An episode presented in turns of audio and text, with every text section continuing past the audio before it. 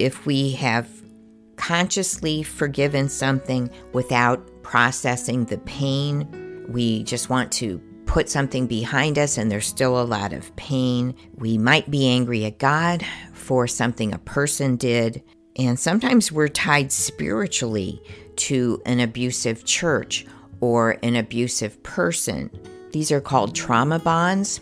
They can be broken through prayer, just like everything else.